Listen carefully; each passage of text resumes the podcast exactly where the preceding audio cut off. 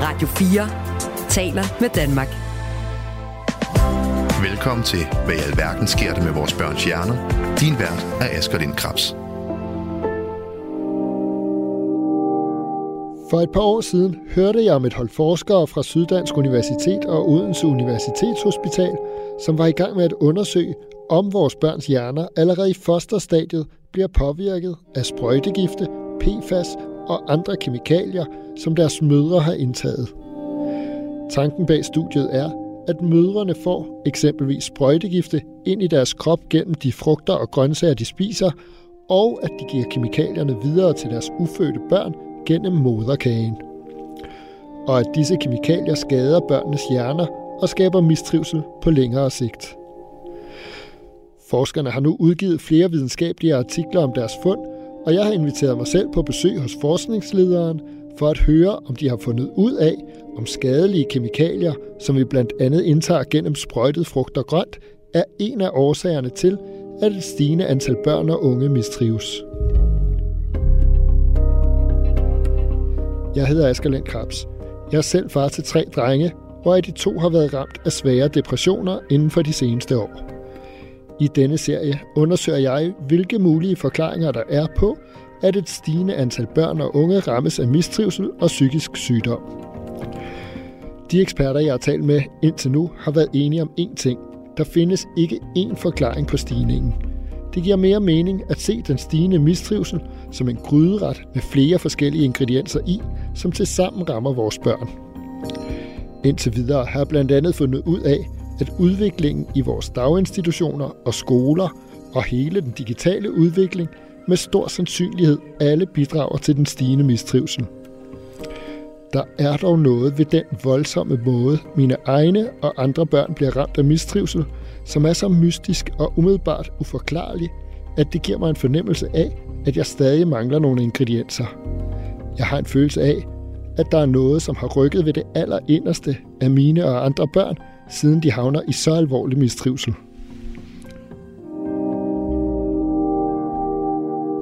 For fire år siden blev min mellemste søn syg. Han var bleg, havde ingen energi, klagede over ondt i maven og isolerede sig i stigende grad på sit værelse. Han var 10 år gammel. Hele familien havde nogle måneder tidligere været på en længere rundrejse i Kambodja og Thailand.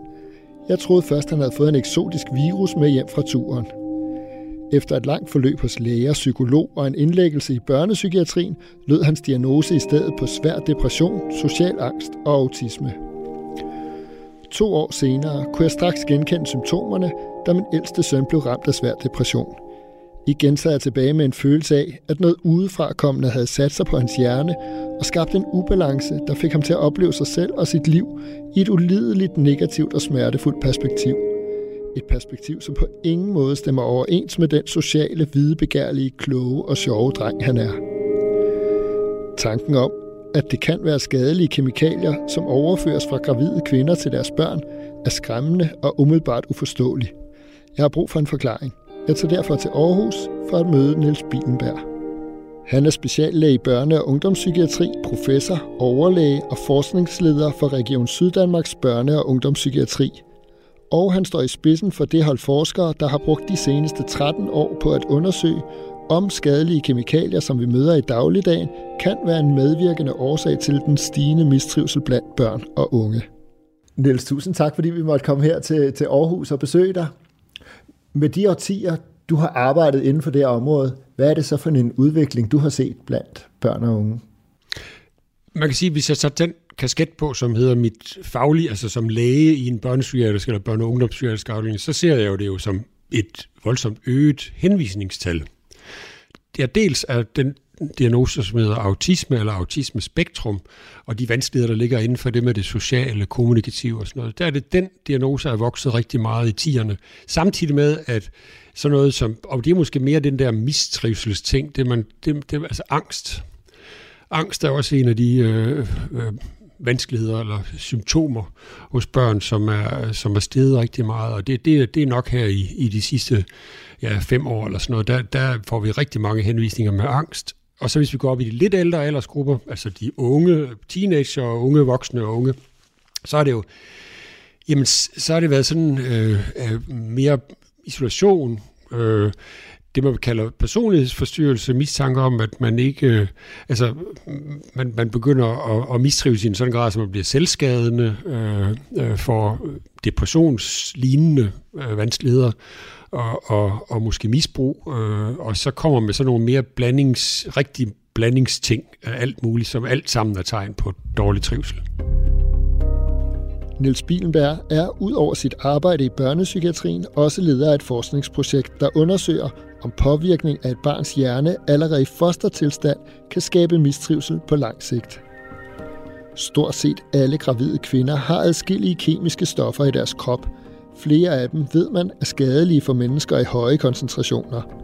Spørgsmålet, som forskerne prøver at besvare, er, om stofferne i de forholdsvis lave koncentrationer, som de fleste gravide danske kvinder går rundt med, påvirker den meget komplekse og skrøbelige proces, når børns fantastiske hjerner skabes, om det dermed skader børnenes mentale evner og trivsel på længere sigt. I dag er der jo ikke nogen, der ikke har hørt om de der PFOS-stoffer.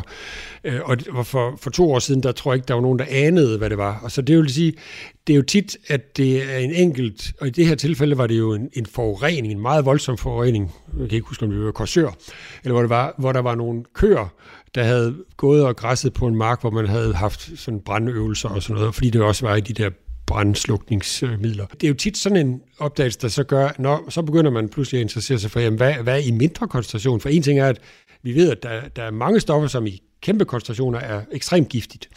Men hvad betyder det i mindre koncentrationer? Og det er jo det, der i virkeligheden er næsten endnu mere spændende, det er jo at, at, at undersøge, om de der små koncentrationer netop har de der små bidrag, som måske er nogle af dem, vi kan, øh, øh der kan være med til at, at, at lave den der ja, øgning i, i, nogle, i nogle forekomster af noget mistrivsel, som, som, som vi ikke har nogen forklaring på. Øh, og, og, og der er det jo ikke en forgiftning, vi taler om, men, men bare, at de her stoffer har en eller anden indvirkning, og specielt er det jo sådan, at, øh, at hvis det er noget, der virker på nervesystemets udvikling, så er det i første tilværelsen, og det er de første, ja, de første par leveår. Det er der, hvor centralnervesystemet virkelig har sin, der, der, der virkelig er kæmpe udvikling. Og hvis der så er noget der, der, der virker hæmmende for et eller andet udvikling, og dermed for en eller anden funktion i hjernen, så, så, øh, så er det jo det, man kalder også det, det er særlig vulnerable perioder i, i barnets opvækst, hvor man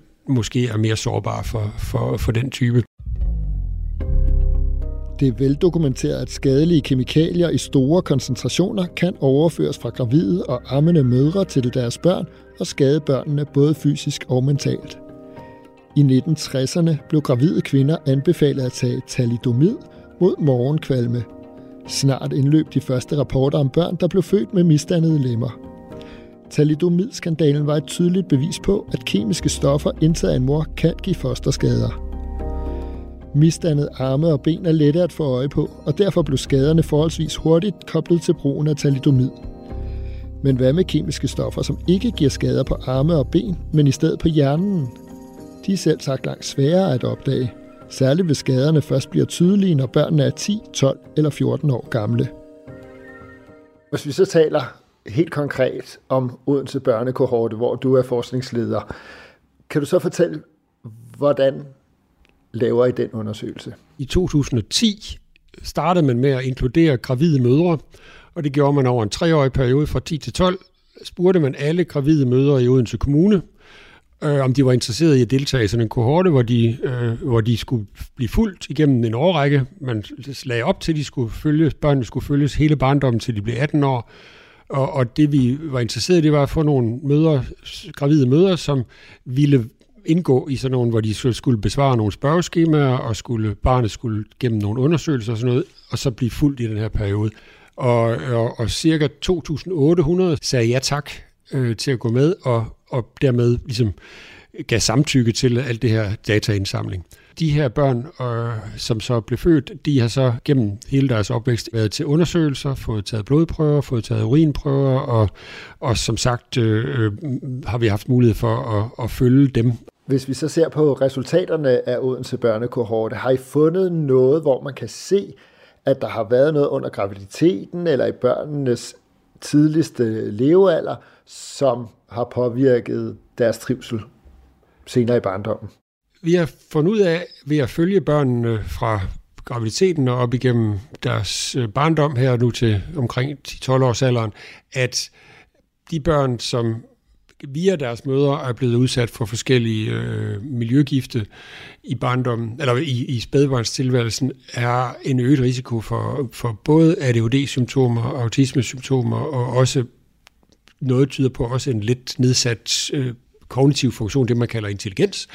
Øh, og, det, øh, og, og det med, altså de forskellige stoffer har virket på lidt forskellig måde, men i hvert fald, at der er en, en, en øget risiko, for det er meget øh, øh, stoffer, som er, det, det der er øh, blødgøringsmidler i plastik, det er insektmidler, og det er også nogle af de vitaminer, som er afgørende for, for udviklingen, nemlig D-vitamin. Lige nu er der jo rigtig meget pres om det, der hedder PFAS for eksempel, som jo er sådan nogle stoffer, der bliver brugt til at det vores tøj, for at det skal blive vand, vandmodstandsdygtigt. Øh, og sådan nogle stoffer, øh, dem ved man, at, øh, at de ophobes øh, først hos moren, og de bliver også givet videre til barnet via via moderkagen, altså under fostertilværelsen, og også mens hun ammer øh, efter, efter fødslen. Og de øh, ser ud til at have en påvirkning, sådan så vi nu, vi har lige publiceret et studie, hvor vi har vist, at, at den type stoffer øh, måske er med til at reducere barnets, det hedder kognitiv udvikling, sådan så de får en lille smule lavere øh, IQ, øh, dem hvor der har været høj eksponering for, for den slags stoffer. Og vi er også i gang med at undersøge, der er også noget, der tyder på, at det har en indflydelse både på ADHD og autisme, men det er stadigvæk lidt usikkert. Hvis vi så kigger på sådan noget som insektmidler. Ja, det har vi undersøgt også øh, flere forskellige, og, men, men det der klorpyrifos, som er et af dem, det stof har vi vist en sammenhæng med, øh, med ADHD-symptomer øh, ved i, i, i to-tre års alderen. Og det er igen, altså alene symptomer, øh, ikke ADHD-diagnose, øh, men, at, men det øger risikoen for symptomer. Ja, i, i en statistisk signifikant grad, sådan så det, det, det er noget, der kan måles øh, som en forskel på dem, der har været udsat for det i høj grad i modsæt til lav øh, grad af, af eksponering, som man kalder det. Og så er der jo også det her bisphenol A, der bliver brugt til at blødgør plastik. Ja, bisfosfonol A, den har vi, øh, den, den har vi undersøgt og fundet, at den er, forsinker sprogudviklingen, eller i hvert fald påvirker, sådan så de børn, der har været høj eksponeret, eller de børn, som i graviditeten, da mors øh, graviditeten var eksponeret for det, havde en, en, en forsinket sprogudvikling, og vi har også fundet, at der var et øget forekomst af autismesymptomer hos de børn. Igen statistisk forskel. Øh, ikke, ikke sådan, så det øh, flytter en hel masse, men, men, øger, men øger risikoen øh, med, med, med, med et antal procent.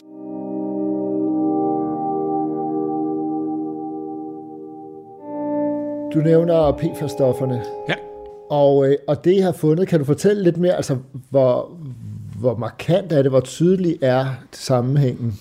Du, ja, det kan man. PFAS stadigvæk. Ja, man kan tale om, at PFAS, øh, det, vi, den, det der lige er, vi lige har offentliggjort nu, eller er i gang med at offentliggøre, det er, at PFAS signifikant nedsætter øh, øh, IQ med og det, igen, det er ikke meget, men det er no, et, et, nogle få point, øh, hvis man er højt øh, eksponeret, modsat lavt eksponeret.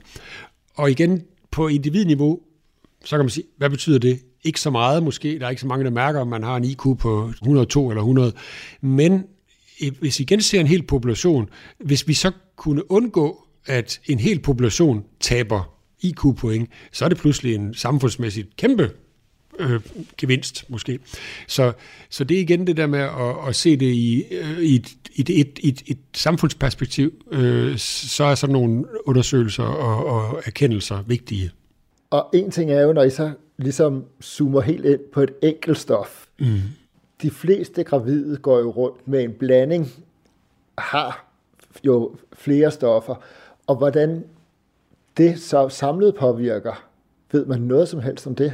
Nej, altså det er ikke noget, jeg er bekendt med, om man har kigget på, men, men det er jo oplagt, at hvis vi kan se, at et stof udgiver en, en altså giver et eller andet, en eller anden øh, øget risiko, øh, så, så vil, og, og et andet stof også gøre det, hvis man så lægger dem sammen, så er der den mulighed, at de hver især så giver det her, det her bidrag, vil jeg sige. Men der er også en mulighed for det, man kalder det er en additiv effekt, kalder man, at det faktisk, at der også er en, eller en, altså at man det faktisk forstærker hinanden, sådan så, at, at, at to, hvis man er så udsat for stoffer, så det giver det mere end det dobbelte. Men det, det er sådan noget, som vi mangler at undersøge nu, og det, det er jo vældig interessant, fordi det, det vil der jo være, det vil være tilfældet for, for rigtig mange af de her stoffer. Og for eksempel er man en, der, der, der spiser rigtig meget frugt importeret fra udlandet, for eksempel, hvor man bruger endnu mere af det, end vi gør i Danmark, jamen øh, så vil der være en risiko for, at man kan være eksponeret for, for mange af de her stoffer. Øh, og hvis de så udover at lægge sammen, også forstærker hinanden, så kunne det jo være nogle store bidrag. Men det, jeg kan ikke svare på det nu. Nej, og det er jo nok det umulige spørgsmål at svare på. Altså, hvis vi ser på samlet det her, hvad man, hvad man bliver påvirket med af hormonforstyrrende stoffer under graviditeten gennem moderkagen, som du snakker, eller gennem amning, gennem de, de første leveår, og vi så har den her stigende mistrivsel, hvor meget af den stigende mistrivsel kan så forklares med den her hormon? Ja, altså helt sikkert noget af det.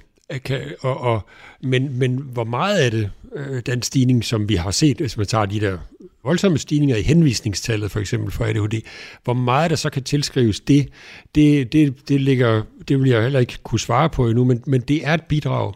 Øh, men, men jeg synes jo, det, hvis det så bliver lagt sammen med, og det tænker jeg også, vi skal snakke om, hvad det er for nogle måske øh, af øh, faktorer, som barnet møder af, af skal man sige, øh, i, i sin opvækst af, af en den kultur, den kontekst, barnet vokser op i, hvis det så også bidrager, øh, så, så har vi jo noget, der igen kan lægges om på hinanden og blive til det, der måske er den øh, svaret på, hvorfor det er så, øh, hvorfor det er steget så meget, som det er. Nu har I i jeres studie slået ned på måske sådan, jeg ved ikke, 8-10 udvalgte hormonforstyrrende stoffer.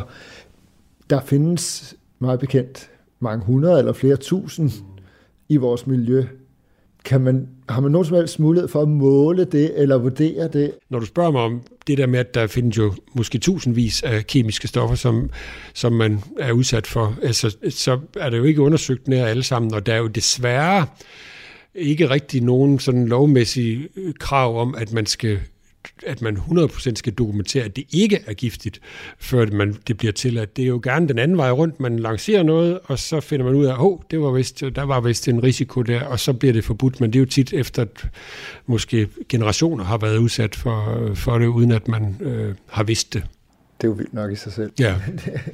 Ja, man, der er jo nogen, der argumenterer for, at det burde, altså bevisbyrden burde være sådan, så de, de øh, kemiske øh, virksomheder, der laver den slags, altså at man, man burde have et krav om, at det var noget bedre øh, dokumenteret, at det ikke var farligt, før det blev lanceret.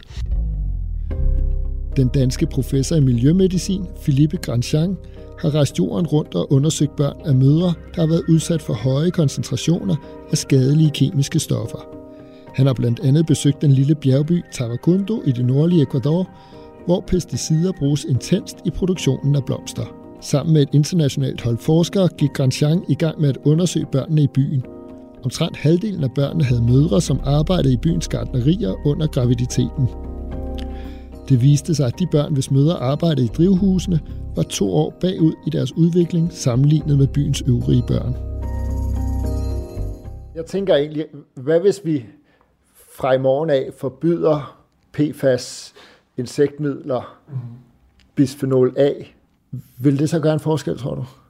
Svaret, det vil være ja, øh, men det er jo ikke noget, der kommer på én gang, og det kommer ikke, fordi at for det første er rigtig mange af de her stoffer, det er nogen, der er ophobet i vores natur. Altså det ved vi jo også, at, at, øh, at nogle af de ting, vi ser i dag, det er faktisk nogle af fortidens sønder. Altså vi ved, at det tager noget tid før nogle forskellige stoffer når vores drikkevand, så selvom vi holder op med øh, at, at bruge nogle bestemte sprøjtemidler eller et eller andet, så er det ikke sikkert, at det er væk fra vores drikkevand før mange år efter.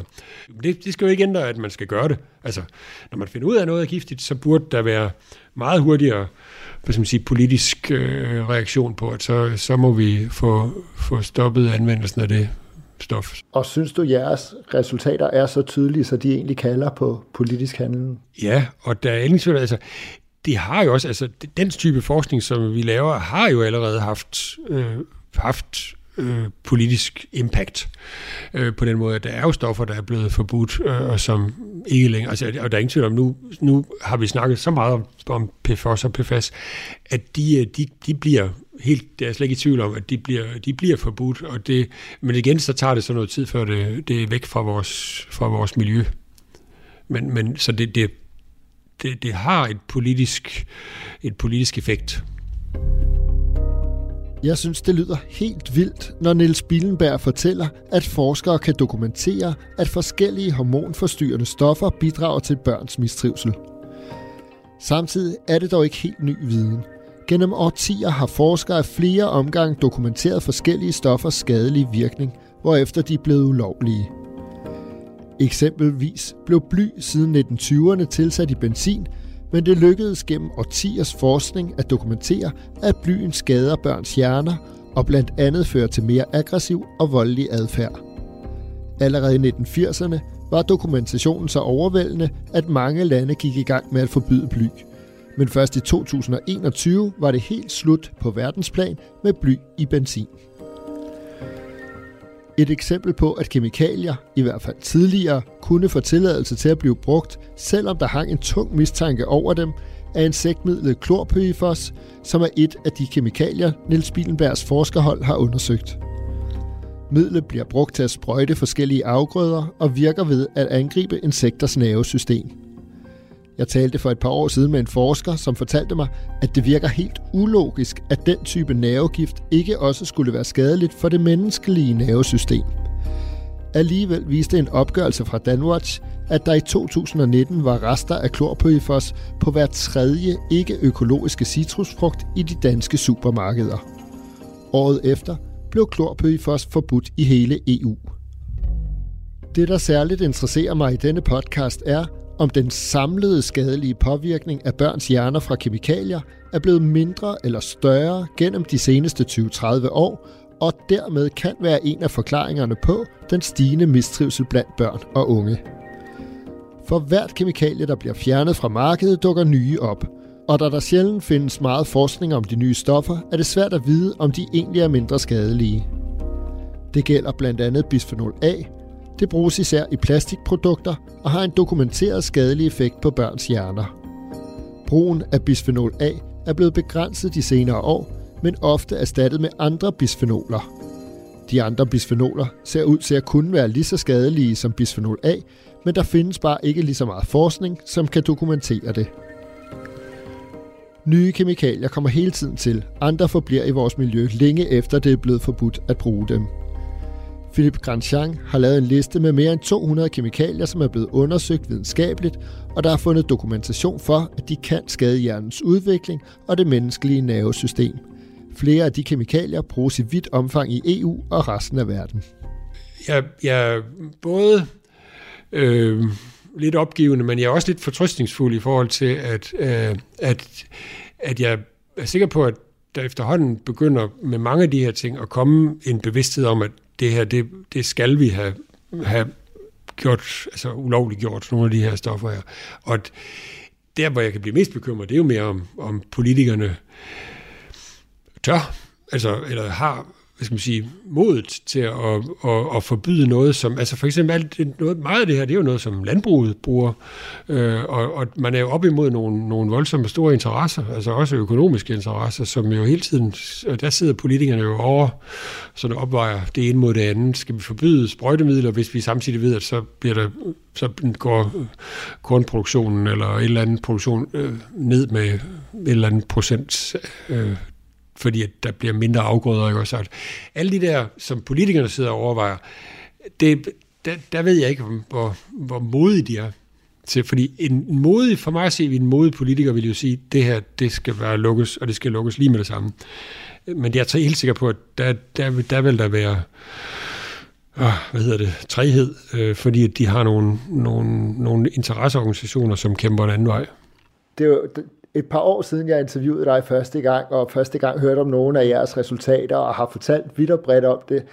Og jeg møder faktisk ret meget sådan en, en skepti, skepsis. Ah, det kan da ikke være derfor. Det kan da ikke passe. Og hvis det virkelig var sådan, at nogle af de her stoffer påvirker børns hjerner, børns trivsel, så ville de da være blevet forbudt for, for længst. Øh, tror du, viden er derude? Jeg ved, at nu, noget, mange af de undersøgelser, vi har lavet her, er lavet sammen med det, der hedder Miljømedicinsk Institut for Miljømedicin øh, på Syddansk Universitet. Og de gør meget ud af, at, og ind i Miljøministeriet, at de her, de laver faktisk årlige rapporter omkring, også hvor de både fortæller om deres egen forskning, men også hvor de har en opgave som at, at screene den verdenslitteraturen for de her ting. Så Miljøministeriet får helt klart de her oplysninger. Og hvor, hvor længe og hvor træge de så er om at agere på det, det, det har jeg ikke, det ved jeg ikke. Det skal man, man skulle i virkeligheden jo spørge nogle af dem, der sidder og får den her information, og samler den sammen, for jeg er helt sikker på, at de er, de er bekendt med den. Så, så der, hvor øh, det er, hvor lang tid skal der gå fra, de er bekendt med det, at de ovenkøbet er bekendt med, at det er evidens, altså det er sikker viden, og så til, at de handler. Det, det, det kunne være rigtig spændende at spørge øh, Miljøministeriet om, altså hvordan er forretningsgangen derinde. Indtil videre har forskning undersøgt enkelte kemikaliers skadelige effekt hver for sig. Stort set alle mennesker har adskillige af de skadelige stoffer i vores krop. Niels Bilenberg er med et internationalt forskerhold, som i de kommende år skal undersøge, hvilken indflydelse de her kombinationer af stoffer kan have – og måske kommer de nærmere et svar på, hvor stor en del af den stigende mistrivsel, som børn og unge i store dele af verden er ramt af, der kan forklares med påvirkning af skadelige kemikalier. Ifølge Niels Spielenberg er skadelige kemikalier, der overføres fra gravide og ammende mødre til deres børn, altså en del af forklaringen på, at et stigende antal børn mistrives. Hvor stor indflydelse de har, kan han dog ikke sige. Indtil videre påviser forskningen kun en lille del – som far til børn ramt af alvorlig mistrivsel, må jeg dog sige, at jeg er forbløffet over, at så mange potentielt skadelige stoffer har fået lov til at sprede sig i vores miljø. I næste afsnit skal jeg kigge på sådan nogen som mig selv. For hvad betyder forældre i forhold til, at deres børn udvikler mistrivsel? Er vi forældre groft sagt blevet dårligere til vores job end tidligere generationer, og at det er en del af forklaringen på den stigende mistrivsel blandt børn og unge? Det undersøger jeg i næste afsnit. Denne serie er produceret af Rasmus Benson og mig, Asger Lindkrabs.